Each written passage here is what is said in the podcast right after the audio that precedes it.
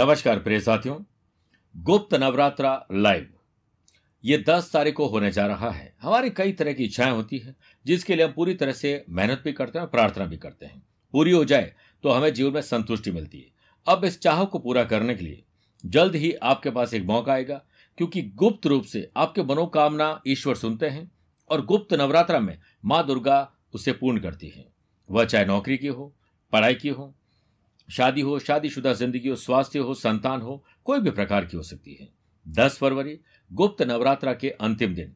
Live जुड़ने के लिए आप अपना नाम माता पिता का नाम और गोत्र हमें भेज दीजिए एक मनोकामना के साथ। हम आपके लिए उस लाइव टेलीकास्ट में विशेष मंत्रों के साथ आहुति देंगे। आपकी समस्या समाप्त होगी, मनोकामना पूर्ण होगी। बहुत बहुत शुभकामनाएँ। जन्म कुंडली विश्लेषण का। पिता और पुत्र, कई बार इनके झगड़े आपसी मनभेद और मतभेद आप लोगों ने ज़रूर सुने होंगे। एक पिता, जो कि दिल्ली में अच्छा बिज़नेस चलाते थे, चाहते थे कि वो बिज़नेस को मैन्युफैक्चरिंग यूनिट में तब्दील करें और उसमें ट्रेडिंग और इंपोर्ट एक्सपोर्ट करें। ये बचपन में सपना था एकलौता बेटा। सोचा कि बेटे को विदेश भेजा जाए पढ़ाई करने के लिए और वो विदेश में पढ़ाई करके जब लौटेगा तो मेरे बिज़नेस में हाथ बटाएगा। ऐसा ही कहकर बेटा वॉशिंगटन डीसी चला गया। वहाँ से वो हार्वर्ड में पढ़ाई करता है। और अभी वो 25 साल की उम्र में है एमबीए कंप्लीट हो चुकी है। कोविड 19 के दौरान भी वो भारत नहीं आया, बल्कि जॉब कर रहा था।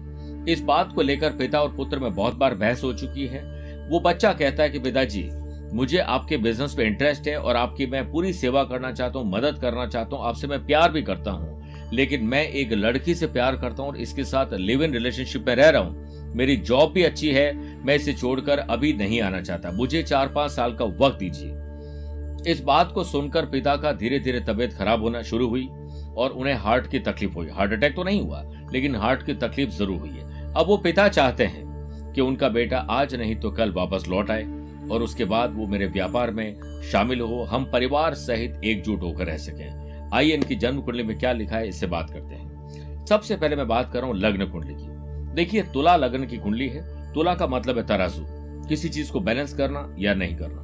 शुक्र इसके लॉर्ड बनते हैं और स्वग्रह होकर एट हाउस में विराजमान है। छठे, आठवें और बारहवें घर में शुक्र, प्यार, इश्क, मोहब्बत और कई बार बैड कंपनी, कई बार शराब, सिगरेट जो नशा है, उसमें डाल देते हैं। यहाँ पर वो एट हाउस में विराजमान है, जिसने शराब और हो सकता नशा ना दिया हो, लेकिन प्यार, इश्क और मोहब्बत, जो कि बुरी बात नहीं है, उसमें इन्वॉल्व कर दिया, लेकिन लिव इन रिलेशनशिप ये गलत है। ट्वेल्थ हाउस में विराजित राहु की नवमी दृष्टि एट्थ हाउस पर है। जो कि इसे गुस्सेल और उत्तेजित बनाएगा। वहीं फोर्थ और फिफ्थ हाउस के लॉर्ड शनि तुला लग्न के लिए योग कारक माने जाते हैं, जो कि छठे घर में सिक्स हाउस में, सेकंड और सेवंथ हाउस के लॉर्ड मंगल के साथ अंगारक दोष बना रहे। यहाँ इस बात को मैं स्पष्ट कर दूँ कि मंगल और शनि टेक्नोलॉजी और मैनेजमेंट के फ़ील्ड में महारत हासिल करवाते हैं। इससे इंजीनियरिंग की और मैनेजमेंट की पढ़ाई की। और नाइन्थ और ट्वेल्थ हाउस के लॉर्ड यानी भाग्य और विदेश यात्राओं के घर के लॉर्ड नीच के बुद्ध इलेवंथ हाउस में विराजमान है, वो भी सूर्य और केतु के ग्रहण दोष में ग्रसित है। इसलिए पिता और पुत्र में झगड़े हो रहे हैं क्योंकि सूर्य पिता के कारक ग्रह है और वो केतु के साथ विराजमान है। बहुत ज़्यादा जल्दीबाजी अगर पिता करेंगे तो इस बच्चे को तकलीफ़ आ सकती है। इसलिए ध्यान रखना पड़ेगा कि जल्दीबाजी न की जाए और इस बच्चे को थोड़ा वक्त दिया जाए।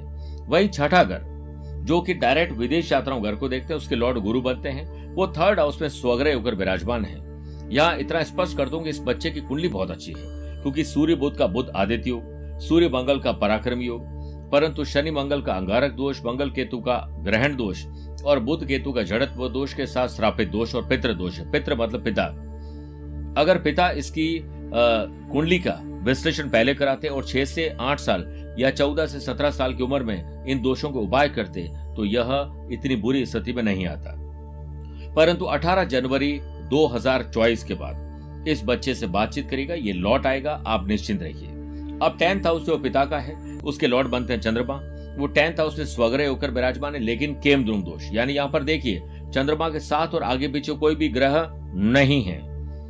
इस वजह से पिता परेशान है, पिता की हेल्थ खराब हो गई है, और आपको और भी तकलीफ़ आ सकती है, अगर आपने चिंतन नहीं किया और सिर्फ़ चिंता की तो। वर्तमान में बुद्ध में शुक्र की दशा चल रही है, जो बच्चे को मूव नहीं करवाएगी। 16 जून 2023 तक यही चलेगा और बाद में जब बुद्ध में सूर्य की दशा आएगी, वो 25 अप्रैल 2024 तक है, तब इसे पिता के बारे में ख्याल आएगा कि मुझे पिता की मदद करनी चाहिए या अब अपने देश लौट जाना चाहिए।